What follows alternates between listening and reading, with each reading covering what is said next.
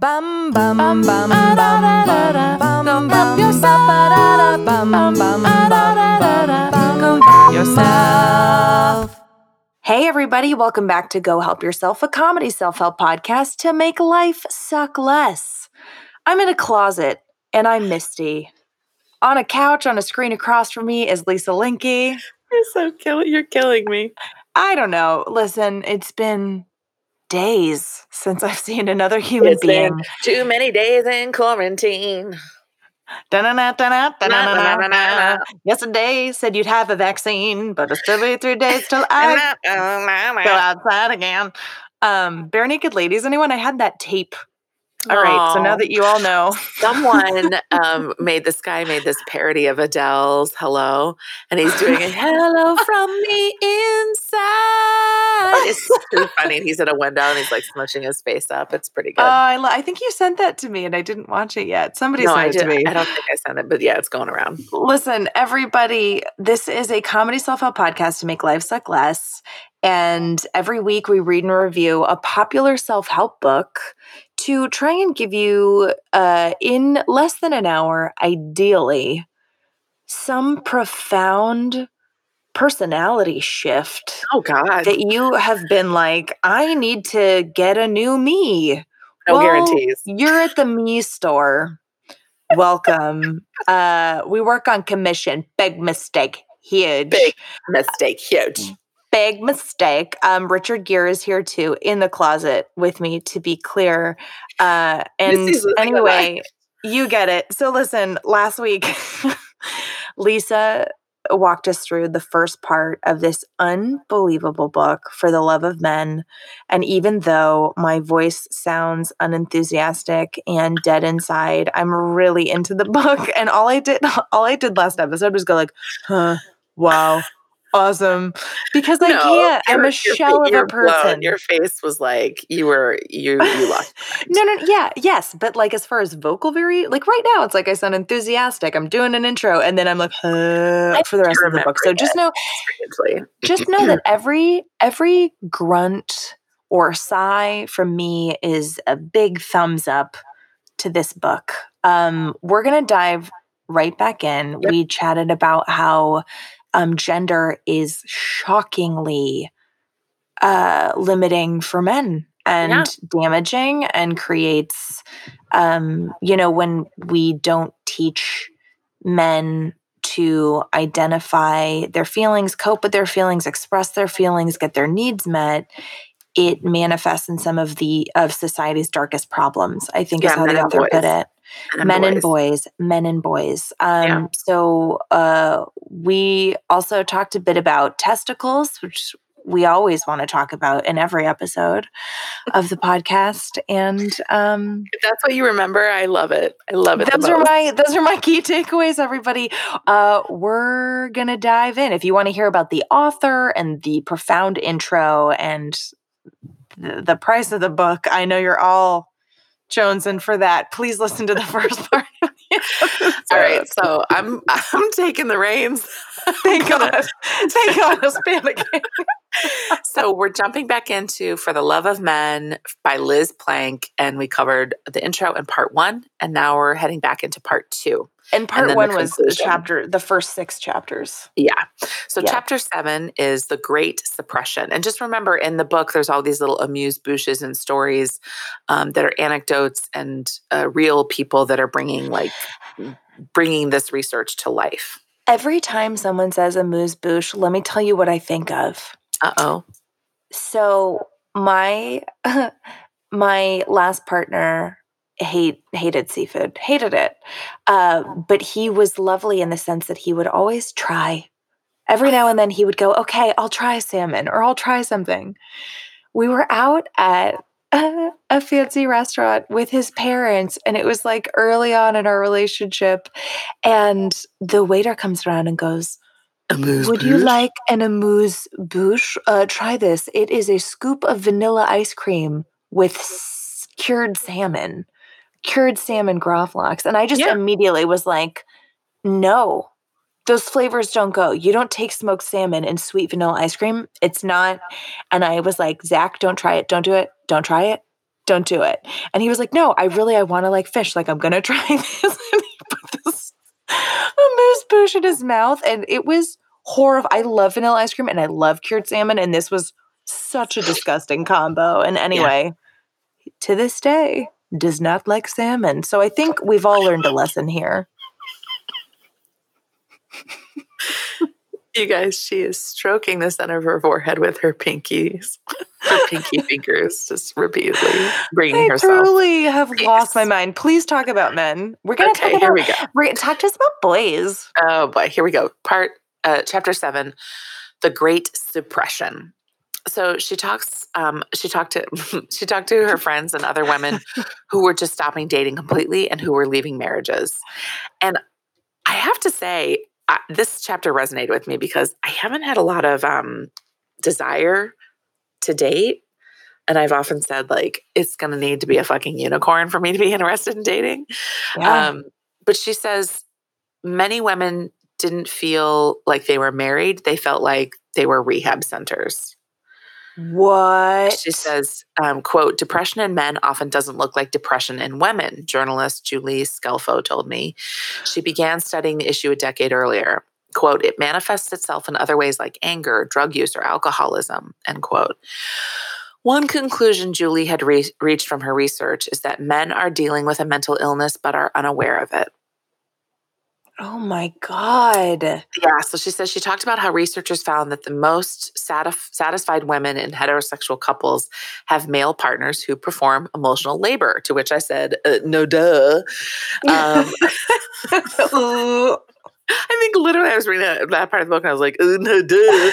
Um, and then she gets into this big chivalry discussion, which, first of all, I found fascinating. But second of all, because she specifically went to have a conversation with Tommy Lauren, who is the conservative blonde who used to have her own like Facebook um, program. Oh uh, yeah, uh-huh. uh, Tomi, Tomi Lahren, not Tommy, Tommy Lauren, who and now she's on Fox or whatever. Oh yeah. So it was in Texas. And it was her. It was it was two men and two women, and Tomi, it, it was really funny. She kind of replayed it word for word. It was really amazing. But also, it really highlighted these gender roles. It was interesting. So basically, she was saying, like, um, Liz was saying um, that if women can also now pay for their food, like, what do men do on a date? She said, if, in other words, if your job is no longer to pay for the date, what is your job on the date? Wow. She's like, the truth is that dating is hard. It's hard for women, it's hard for men, and it has become increasingly un- and unnecessarily painful for all of us because of shifting gender norms, which have be, which have come to modify the rules about dating. She's like, but it's not like we've all settled on a whole new set of rules. They're just there no, are new rules, but nobody knows what they are, right? So she says men are getting oh, mixed yeah. signals on the one hand, they're being told that women want to be treated as equals, that they are starting to have more spending power and status in society, which means that men attempting to do things for them is condescending, unwelcomed, and outdated. On the other mm. hand, Men are being mm. told that being a man means being a gentleman, and the main way to show respect to the opposite sex is through chivalry. Because those two messages conflict, men are justifiably lost. It was just so interesting because, like, quoting, you know, Tomi and her friend, they were just like, I want a man, you know, to pay for the first date, or I'm not quoting it directly, but yeah, basically, yeah. like, I want him to open the door, but like, also, I don't need him to pay for the first date. It was just, and I was like, oh, I see these conflicting messages. And it wasn't just because it was Tommy Lauren. Like, I hear these messages with my friends. I feel the same way often myself. Mm-hmm. And so she says, my conversation with Tommy and her friends crystallized a pretty clear double standard that while we're comfortable with women existing outside of the bounds of femininity, we are not comfortable with men existing beyond the bounds of masculinity. Correct. Yeah. yeah. And and as as a woman who's gone on just thousands and thousands of dates this last year, um I got to it, it's interesting because I always always go in assuming we will at least split the bill. Yeah. You know, because I think for me personally, that's a healthy place for me to come from. So Yeah. that if if the person I'm with decides to pick up the whole bill and they say no, I'd really like to, that's a nice surprise. But I I'm never you know ordering f- things off the menu in a way that's like, oh, I don't, I'm not responsible for half this bill. But yeah. I have yet to have the experience of, oh no, I've got this. And they go, okay, no problem. Great. You've got it. It's only on like a second or third or fourth date that I go, no, I'm getting it this time because you've gotten Yeah. the last few Yeah. of us. But you know what I mean? So it's, it's, I also like Yeah. the um whoever invited the person. You know, like if I invite you, you know what I mean? That's kind of like an older formal, like I invited you to dinner, I will pay kind of thing. But yeah, yeah, yes. And I, it's interesting though, because on like dating apps like Hinge, it's like, well, did I swipe you first or did you swipe me first? Or did, Yeah. is it who asks who out? Or is it, you know what I mean? But who? also, also sometimes it's like, hey, you get this round, I'll get that round, you know, Right, kind right, of a thing. right. But whatever you're Um, comfortable with. Here's this really cool take that she gave on chivalry. She says it's um so after she had the conversation with Tommy and her friends, she says it's at that moment that I realized why chivalry annoyed me. Although it's Mm. presented as something that men do for women, it's really something men do for themselves. In other words, the moral panic about chivalry quote being dead wasn't about women being too empowered. It was about men feeling like they were giving up an important part of their identity, perhaps the Oh. only part of their identity that they felt they had left. It was a sense of if men can't open doors for women anymore, what do they do with their hands? while, while it's interesting to have these conversations and vital to address the shifting identities of men, if we abandon the old rules, if we let go of men's obligation to open doors and pay the checks, perhaps we could have a more interesting conversation about coming up with other ways for men to be men.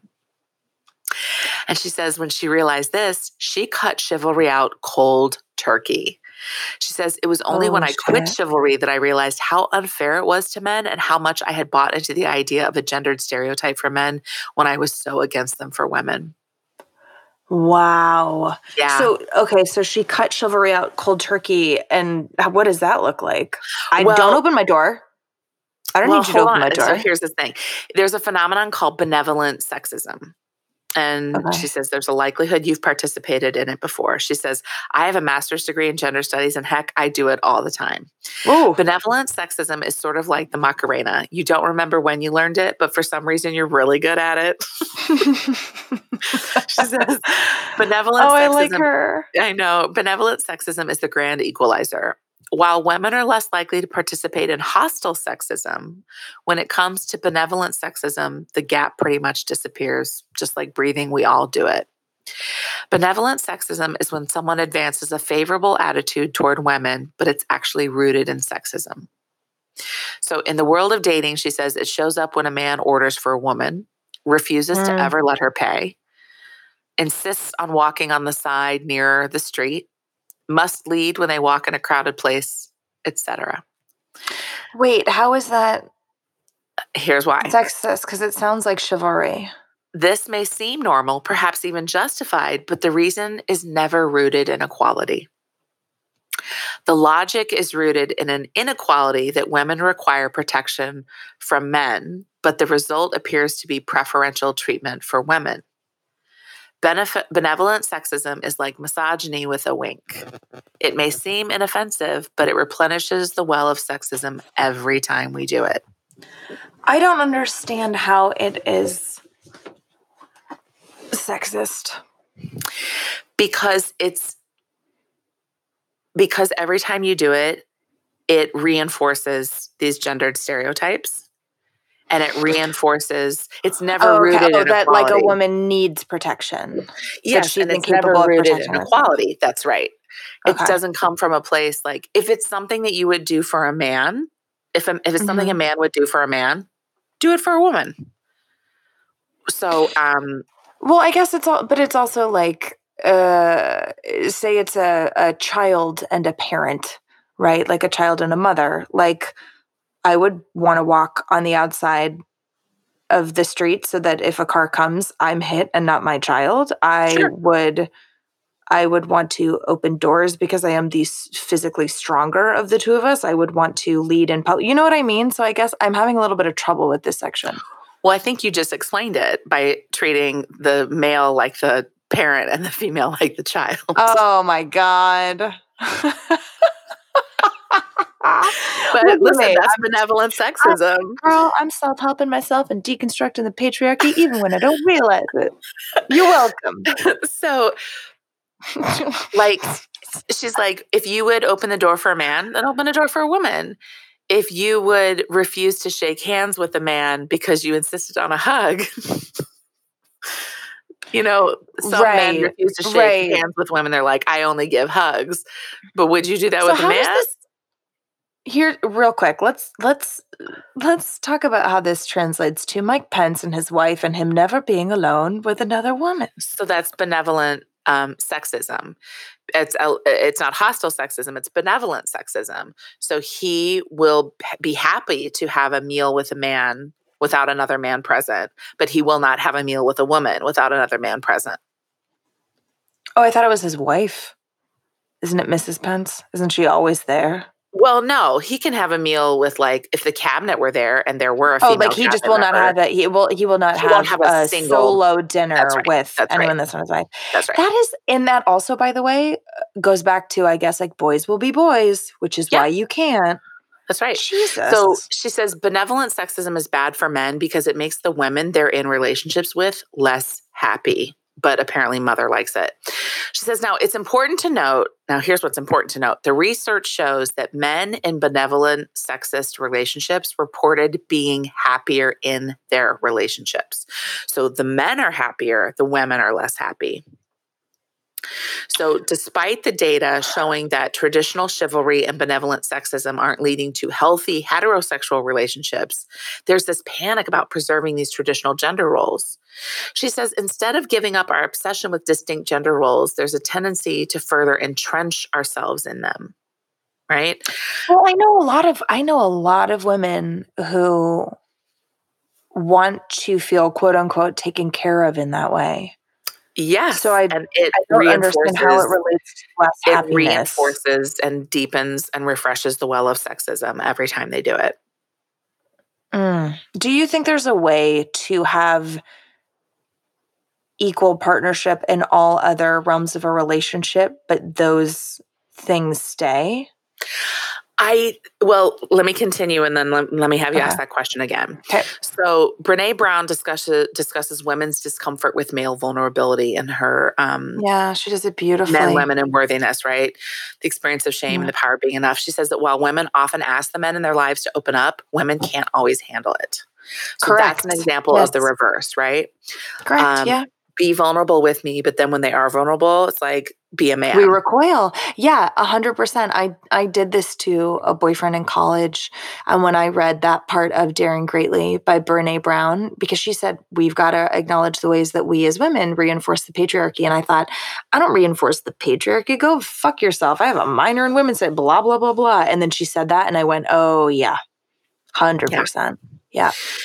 Because she says because we all associate masculinity with the repudiation of the feminine when that disavowal is not perceived as complete we start to question a man's entire identity Holy shit, that's so, so- unfair. it is and so liz says as a queer woman who has dated both women and men i can anecdotally say that same-sex relationships can be much easier because there are no predetermined rules or roles She says, in a Mm. way, they're a social experiment for what relationships could look like, where gender is not the most immediate organizing factor, as it often is. She says, Sounds really we have to do gasp, talk to each other to figure out gasp what chores we like to do, and and figure out what makes the most sense in terms of you know delineating um, responsibilities.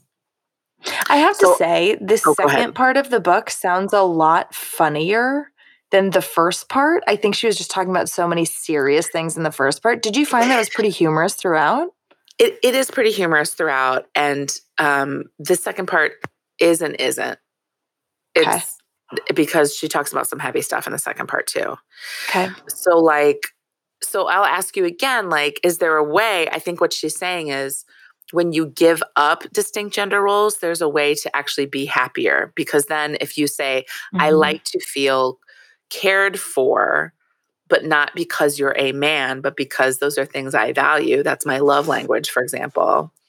right? Mm. Um, for example, for um, two women or two men or two self uh, self identifying women or two self identifying women in a relationship, you know, you don't get to say to them who's the man in the relationship. Do you know what I mean? Like, yeah, yeah, who's yeah, going to be the chivalrous one? No, they get to figure out how they care for one another. That makes sense. And I also think uh, applying it to love languages, I am an acts of service person. Mm-hmm, mm-hmm. So someone opening a door for me is a small act of service. And it doesn't matter if, it, like Lisa, you opening the door for me, I'm going like, that was so thoughtful. That's right. You know, it's not like because it's. And how we distinguish chivalry man, yeah. versus um, and benevolent sexism from a kind act is if just a man would open a door for you and but he wouldn't open it for somebody else. Right. Got right. it. Got it. Okay, That's chapter helpful. eight, bromance. Um, so this is all about this is really fascinating. While women tend to build activities around their friends, men approach friendship in a more transactional way, building friendships around activities. So they have their fishing buddies, they have their golf buddies, they have their paintball buddies. And she oh, says, yeah. if you want to know how our culture feels about two men having emotional intimacy, look no further than the term we use to speak of it a bromance. Male friendship is so fraught that we as a culture have invented a special term to characterize the extraordinary phenomenon of two men having dinner together bromance. They can't right. just eat together. Men have the ability, the need, and the desire to form deep and intimate friendships just as much as women. And she says, "What, what would the oh, what would the lady equivalent be if it so bromance?" The lady equivalent be, is we go out to dinner. No, I know, I know, but I'm trying. I'm trying to brainstorm. I'm trying to brainstorm a fun. We call um, oh, a brainstorm. A girl, uh, I'm yeah, so yeah, yeah. by it. I'm like, I have a girlfriend. It's girls' night. I'm going out with the girls. I'm having wine night with the girls. I'm having book club. Like we have so many outlets for this uh-huh. that are different and varied, and they don't. They have to create a fake name for it to get emotional Right, and it's like a very special, like, oh, and they have to make it, grabbing dinner. Okay, they have to make it um, bro. They have to make it aggro, right? Like, yeah, yeah, yeah, bro. And they make and they yeah. make fun of it, a bromance, like it's a romance. No, we're just we're friends and we're close. Okay, so then yeah. she says, look at the context and history that this wasn't always the case that men used to spend lots of time together and and be open about their affection towards one another mm-hmm. but then homophobia happened yes there's a there's a bunch of old photographs i saw once about yeah. I forget what it was like the early 1900s, and men were just allowed to walk around holding hands and being really yes. affectionate. And yes, she says the consequences totally of not addressing post traumatic homophobia are dire. And she says this is not just an American problem, it has created a full blown loneliness crisis that's become so severe that governments in Denmark and the UK have started to intervene. British research shows that there are 2.5 million men who have zero close friends in the UK. Zero? That's roughly 7% of the male population. Isn't that Zero? Oh my God. Poor so, babies. Um, yeah. Yeah. So waffles are his love, love language is chapter nine. And she's like, all this time we were so focused on getting people comfortable with the idea that it's okay that women work. But that revolution was never followed by a movement saying it's okay for men not to. Correct. Yeah, and I yeah. I've I've definitely heard of this double standard of uh from stay-at-home dads who are like, "Listen, yeah. if I'm standing by the playground watching my kid play, but it's not obvious that I'm the stay at home dad. You know, like I'm left out of a lot of the parenting groups and I'm looked at like a fucking creep by the slide. And so, I, I am seen as like, ooh, okay, I guess you couldn't handle your career, yeah. which is why you're staying home. It's really interesting. And I feel like there's this kind of untrue belief that as we get further and further in generations, it will get better. And this study does not show that. The research doesn't show that. So she says there's a silent panic amongst millennial men. Although very few young men would admit this to me, the discomfort with this asymmetrical gender revolution reveals itself in the largely silent yet growing anxiety they have toward working women and their role as fathers. She cites research by Joanna Pepin and David Cotter, who found that more young men today believe in the superiority of the male breadwinner model for the family than in 1994. Oh my God. Although only 42% of male high school seniors in 94 believed the best model was a man working and a woman at home, that figure has curiously jumped to 58% today. And even the number of young men 18 to 25 who disagree with the statement, quote, a woman's place is in the home, has shockingly decreased. Their data also shows more young men today believe that a woman working outside the home harms preschool children. What? Yeah. This chapter also does ah. a deep dive on the incarceration rates for Black fathers and how this impacts the development of boys. And it's a wonderful, difficult read. We don't have time to get into that because that she would really be like wow she really eats the whole elephant Do you understand what I'm saying? yeah like she's she's looking at how all of these different systems like reinforce and perpetuate each other Yes, and it's totally inclusive. but it's al- it's also hard it's hard to have a conversation about masculinity without saying like by the way this feeds into the prison complex and this One feeds hundred into percent.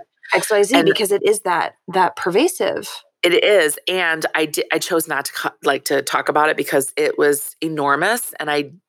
that yeah, alone could be its own it. entire That episode that's yeah, exactly yeah, right. Okay. Um, next chapter, the Mancession. This chapter is all about how men are losing their jobs and their toxic masculinity prevents them from taking available jobs because those of those industries connection to femininity, like nursing or teaching. right She says that Mhm. men shouldn't be mad at women and immigrants for taking their, their jobs. They should be mad at robots because that's who's taking the jobs. They're being automated. shit. She says shit. one in six American men between 25 and 54 either is unemployed or has stopped looking for work, or so the government classifies them as such because they have stopped receiving employment benefits. okay That means there are roughly 10 million men of prime working age who are literally missing from the economy. And that number has not been going down, she says. In fact, it's been steadily increasing. What are they doing? What they are they hanging out with each other? What's happening? No, they're they're angry. So then she also brilliantly weaves in how white women of those men, the, the white women who are married or partners or of those men who are in that 10 million count, 10 million count may have voted for Trump because his political language spoke directly about bringing jobs back. And it was all about these people. Oh, And these women are sitting there going, I wish my partner would get a job. Yeah, he's so I'm miserable. because remember that part of what defines a man is being a breadwinner and when that it's a real problem when they cannot or will not find work Oh my God. and also this is like, like, I feel like we are on um uh, we're at the end of a 24 episode season of NBC's new hit mystery for the love of men. And we just realized like oh my god we've been focused on this one problem this whole season. And we just realized it's bigger than we ever knew. The policeman is- was actually the killer all along. It goes all the way up to the presidency. Exactly. Um also she talks a lot about how just like we said girls can't be what they can't see and so then all, a lot of the toys started being made for girls to you know you can goldie be a, blocks that's yeah. right yeah also boys can't be what they can't see and up until like the mid 70s toys were not gendered but they really started being gendered in the 80s and 90s it was like blue and pink and there was like a boys Uh. aisle and the toys and a girls aisle and there weren't a lot of options like dolls for boys was a real there was a dearth and a problem and yes anyway it's it's like in the opposite no you're for- right and you never girls. you never see like a, a like a, a nursing set for boys yeah Yeah. holy shit yeah um just feels Next so chapter. unfair I this know. whole thing Next chapter. If the patriarchy is so great, why is it making you die? thank you Um, I'll be brief in this chapter. She talks about how other countries like Iceland have greater gender equality and that men have much much better lives than they do here. Um, wow Just statistically, they live longer, they report more happiness, they have less uh, illness, etc. And she says that feminism is the antidote to shorter male life expectancy, not the cause of it. So all of the fear and like digging into the trenches shit. about like we we can't, you know, gender equality means I get less and my life will be worse. Just it's not showing up in the research. Um, and she Right. this chapter kind of breaks down men's attitudes toward work, risk, and doctors, and how they all attribute to a shorter lifespan. And even in the section on risk, she does this like huge diversion into drowning and like how men are more likely to drown than women, partly because even if they can't swim, they'll rate that their ability to swim is excellent. Like it's really their attitude Oh towards risk is different than than women. Or or they're in the middle of drowning and they know that a lifeguard could hear them if they shouted, but they don't want to seem weak. So they I don't don't, ask for help. Maybe No, I'm just They- mean, I'm if they swam, one, they won't you stop and ask for directions in the middle of drowning. Thank okay. you. The next chapter is the making of men. This chapter was all about her travels to Zambia and how she saw the effects of freeing boys from traditional masculinity and how this thing is truly global. I'm going to be real with you. This was near the end of the book. I was a little bit like, I just You get a pass. You get a pass. Thank you. It was quarantine, um, or safer at home book reading, and I was kind of like, "What the fuck is this about?" But I did see she was doing a lot of work with people, basically saying like, people are studying this around the world and the the effects are the same and that when you Yeah. give boys the freedom she did talk about this one cool thing of like they did this ceremony where they buried gender roles that they didn't want to take forward and like it really freed them up um Oh, I love that. Wait, where who did the ceremony? These zambian boys um the Oh, I love okay. I'm sad you didn't read that one. That sounds cool. is called Compassion as the Antidote to Hate. And this chapter was all about gangs and ISIS and neo Nazi groups and how they're predominantly all male. And Yeah. And serial killers and Yes, and yes. mass shooters and like it's all it's mm, it's a Yeah. boys club. And she made you, she makes this connection that they prey often they prey upon individuals who have been abused or who have been neglected to recruit. And it's really fascinating. It's a super Right. fascinating chapter. Um, and I highly recommend it. Um, but again, I was also this was safer at home and it was really tough to read difficult Hey Lisa, stories. Lisa, it sounds like look, this is a self-help podcast, everybody. It sounds like Lisa prioritized her own mental health over finishing the last two chapters of this book. And I Also say yes. Th- Again, this was like I was down to the tail of this elephant, and I was like, I can't. I'm full. I'm I'm stuffed. I want everyone to read this book. I, yeah. I ate too many vanilla ice cream and cured salmon and moose bouches to begin. I should have left the bread basket alone, but I couldn't help it. It was warm. It was like that chocolate bread from from uh, Outback. it's not chocolate, but it's the brown bread. Brown bread. No, you know that place is my nightmare. okay, Um. we're to the conclusion. Okay. Oh wait, did you? have I'm sorry. No, I can't remember. It was not. Look, uh, my point was all I wanted to finish saying was in the last four days, I have had a massive cry at least once a day, every day in the last four days. And I told you I couldn't read a book this week. And so I say, Lisa, you should be seen for the hero that you are. I am a fucking hero. I You stayed are, at home on my couch, and that's what and kind that of is hero what the country that's what needed heroes look like in 2020. You are the hero Gotham deserves. Thank you. Okay, conclusion the case for mindful masculinity. So basically, she's been presenting this entire elephant, and now we're down to the tail. And she she wants to present a new kind of masculinity. She Yeah. asked masculinity professor Michael Kimmel to talk about. Um, he, she, he shares this study that he did. He asked male participants to describe a quote good man, and here's what they would answer: integrity, honor, being responsible, being a good provider, protector, doing the right thing, putting others first, sacrifice, caring, standing up for the little fu- little guy. She says, "It's standing up for the little fuck. standing up for the little five. she says, It's beautiful, right? But something striking would happen when he would ask them to describe a quote, real man. This is when the men would start talking over each other and even shouting, Never cry, be strong, don't show your feelings, play through pain, suck it up, win at all costs, be aggressive, get rich, get laid. In other words, the pressures that men would face to prove they're a quote real man would conflict with their capacity to be a quote good man. Oh So she says masculinity wasn't toxic. It was the monster masquerading as masculinity that was.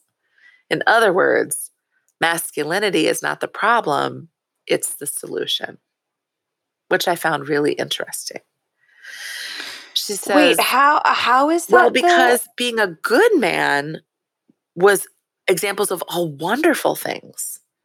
But being a quote real man brought out all these negative things.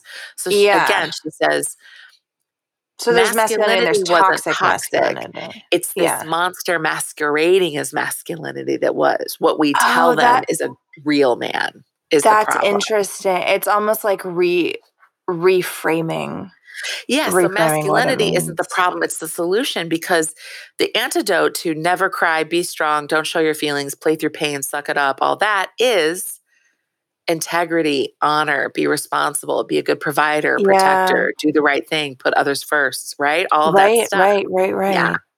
She says, Wow, this is this- complex. yeah, this chapter was this conclusion was really great. And then she says, I want to be specific. Freeing ourselves of gender rules doesn't mean we have to remove it entirely from our lives, but rather that we take and leave the parts that make sense and all that we are afforded the personal and, and that we all are afforded the personal freedom to make those decisions personally and privately. And I she love says, that. Yes, intentional masculinity is the cure for toxic masculinity. It's by attending Yes. to masculinity that we can heal it. Mindful Mhm. masculinity is how we cleanse it from all the lies it's been associated with. It Yeah. encourages men to look inward to remain connected to all those things that make them a quote good man instead of the unhelpful trash they've been inadvertently absorbed along the way and are inadvertently carrying around about what it means to be a quote real man. So, being mindful about our gender means we awaken ourselves to the habits and behaviors we're automatically um, identifying with and choose which ones serve us and which ones don't. It's about becoming an observer of those behaviors rather than being lost in them. And at its core, it's about getting masculinity off cruise control. Instead of seeing certain male behaviors as innate, inflexible, and inevitable, we will come to see them as learned, changeable, and avoidable. Although Yes. practicing mindful masculinity is about men getting in touch with what makes them feel aligned, with what makes them feel good about being a man, it's also about facing pain and taking radical responsibility for it. I love that term radical responsibility. And that is what I have brought to you for the love of men. I Oh do my have God. um, there was an amuse bouche of um, the rules for a post Me Too era that I thought were good. And if you don't mind, I would love to share them Please. um, because I thought it was really. And since we, I didn't, I didn't know if we would have time, but since um, Yeah. We broke it into two, so I'm pulling up my on my on my Kindle, and I'm gonna search for. I love this idea of all of us being intentional in our genders or you know like whatever whatever societal pressures and rules and roles come Yeah. with that obs- that have been put upon us um observing that and in a relationship whether it's romantic or platonic or whatever that looks like just saying hey what do you enjoy doing? What do you like? Yeah. you know and, and being like intentional that about it. I love that. It isn't, and that that she was like, you know, that masculinity is the solution, not the problem, and that like yeah. these behaviors that you already ad, ad, aspire to will save you from these behaviors that you've been taught i love and that, that are a problem. Okay, that's powerful. Um, here's the amuse bouche. Um, uh, Oscar Wilde, the quote is Everything in the world is about sex except sex. Sex is about power. That's what Oscar Wilde said. So she said, One of the most frequently asked questions I received from men while researching and writing this book was how to talk to and approach women in the workplace uh, in a post Me Too world, right? And she mentions Yeah. Tarana Burke. yes Um, so she said, here are some tips. Rule number one take stock of how much power you have, right? Because um, she's just making sure that men recognize they still hold the vast majority of positions of power um, and just thinking about the person that they're approaching, what the power structure is. Rule number two when trying to date a woman at work, use the rule of one. Um, she says that the official policy was instituted at Facebook and Google is you only get one shot. Uh, if you ask them once and the answer is ambiguous uh, to a full on no, you're no longer allowed to ask them. Dating dating at work is simple. You get one shot. great i, I love love that that, rule. Number three: be aware that if the attraction is mutual, it's not harassment. Right. Mhm. Um, so if you're flirting, um, uh, if if she's flirting with you, you're probably not oh wait, what did she say? She says, if sorry, I broke on the page here. If you're not sure if you're flirting or harassing, you're probably not flirting. Yeah, thank you. No, yeah, yeah, yeah, yeah, yeah, yeah. Yeah. And by the way, if you're ever not sure, there is a way, and I know it feels really vulnerable and scary, but just to say, hey, I can't quite tell. I just wanted you to know I would love to take you out romantically for a drink sometime. Let me know what you think about that. And you'll get a clear answer. You know, like there's a way to do it that's your one shot. respectfully. That's it. Yeah. She says Buddhism teaches us about conscious eating, conscious walking, and I think men need a practice of conscious flirting, especially in a work setting. Many men go into flirting with a woman as a conquest, like she's a mountain they're trying to climb. But if they only approach flirting by putting her first, they would be able to tell right away if she was interested. Oh, Like you said, you'll know right away. Yeah. Rule number four, you don't have to avoid women, just stop harassing them. it's not Rule number hard. Yep. Rule number five um, when it comes to chivalry in the workplace, ask if you're not able to tell. So men should approach acts of chivalry with a simple rule definitely ask if you can if you can't tell for what's appropriate Yeah. ask if she needs help but never assume she does be Yep. attuned to a woman's reaction when you offer up an act of chivalry she gives this example of she had a coworker who offered to hold every bag no matter how small it was and she's like i felt like i was so you know like like an invalid Well, it's it's also like then it becomes not about you and your comfort. It's about the person doing the act. It becomes a selfish right. act. Yeah. Um, and she says what goes an even longer way and literally cannot backfire is offering to do traditionally female jobs for women in the workplace, like taking notes or doing administrative tasks. Even Yeah. if you weren't in a position to take the food order or keep the minutes, giving a woman a nod for doing it signals an appreciation for her time and work and a recognition that those are laborious tasks too. I love that. Rule number six don't do anything for a woman that you would not also do for a man. Thank That's you. Yeah. Okay. Thank yeah. you for letting yeah. me Yeah. So if you wouldn't touch a man on the small of his back, Yeah, as you say, like good s- morning. like we said earlier, if you wouldn't refuse to shake a hand and say, I only give hugs. Yeah. Lisa, li- Yeah. yeah. absolutely. Lisa, uh, this book needed to be written, so I'm not going to ask you that question. And thank Um, you. And we've talked at length about what the author got right. Yeah. What did she get wrong? I think that, uh, you know, she has a, a gender, she's like an expert in gender and policy. And this seems like she tried to make it available to everyone, but I think by addressing everything, it is hard to consume. It is a it is a hard to read book and that it's long and the stuff that she's saying is difficult and you know, and uh, plus I just came off of reading um, Talking to Strangers by Malcolm Gladwell, who's a storyteller and a historian, and so he wove that together so beautifully. Uh huh. She's, you know, Yep. it's it's she's a little bit behind the ball for me because that Yeah. was just like a well crafted tale. Right. Okay. Okay. But it but it sounds like the content is is It's worth phenomenal. the struggle. Yeah. Yeah. And it's phenomenal. It's also a little bit like fed up in that I don't know what I'm supposed to do with it. Right, right, right, right, right. Yeah. Um, and it sounds like it's particularly helpful for people in romantic relationships or who have close relationships with men if they're not romantic, you know. It is, Or or especially for people raising children. and emotional Right. intelligence to talk about it. Right. Um, did you put anything into practice from this book? Um, it continued, especially right now when I'm speaking to um, friends who identify as male. You know, I'm, um, I was more compassionate if they, you know, when they share. But I'm I'm a pretty compassionate person, but I really Yeah. tried to be sensitive to the struggles that they might be feeling in this like challenging Yeah, time. Like, how it- do I it's- it's a act as lot protector when I have to protect myself?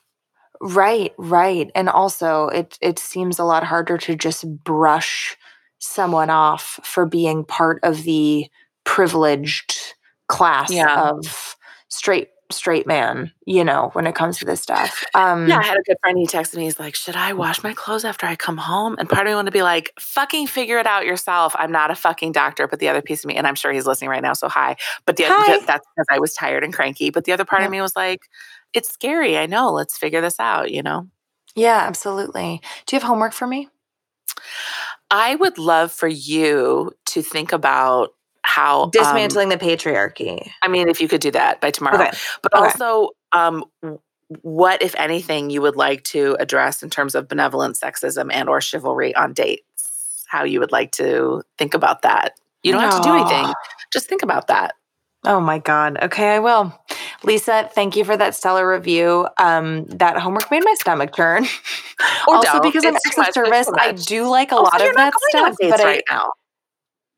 We're in the middle no, of I'm quarantine. not. I'm in the middle of a quarantine, which, by the way, um, saluting all of you who suddenly find yourselves in monogamous relationships when you didn't expect to, because you can't. Sorry. Sorry. Here's my homework. Here's my homework. Um, think about how you would like to talk to your male friends um, and your future uh, partners who identify as male about this expectation you would like to set that, like, you know, the research shows that ha- happier relationships mean more emotional labor and et cetera. Does that make sense? Yeah. And I want to hear from you out there if you're raising a boy or a child who identifies as a boy. How, what does this make you feel like? Are you empowered? Are you frightened? What are you trying to do? Is it terrifying? I imagine it would be terrifying. I'm curious to know. Yeah. Thank you so much, Lisa. This was really stellar. This is Love really buddy. this is a really important book. Um now after 10 days of being in this closet, I'm gonna climb out. I wish I could give you a hug. I do too. I really my skin hunger is strong, everybody. is strong. Ooh, that sounds like a bad horror movie. Skin hunger. Skin hunger brought to you by coronavirus. All I don't know if when this look, It's this could be be a really uncouth joke by the So time that this right now, We're doing out. our best. We're doing, We're doing our best. It everybody. is, by the way, it is uh, March 28th for us. We're this episode, in. I think, comes out in like May. So, look, we love you. May your self isolation and and health Love and safety and love of be men be abundant. Bye. Okay, love you guys. Go Help Yourself, a comedy self help podcast to make life suck less, was produced by Misty Stinnett, Lisa Linky, and Matt Sav. Our theme song was also written by Matt Sav. He's amazing. Do you want to get in touch? You do. Email us at gohelpyourselfpodcast at gmail.com. And you know, you can also find us on the social medias Instagram at Go Help Yourself Podcast, Twitter at GHY Podcast, or check out our website, gohelpyourselfpodcast.com. And if you liked our podcast, please subscribe, rate, and review us on iTunes to help other people discover our show. It's really the least you can do. and why don't you tell all of your friends? Bye!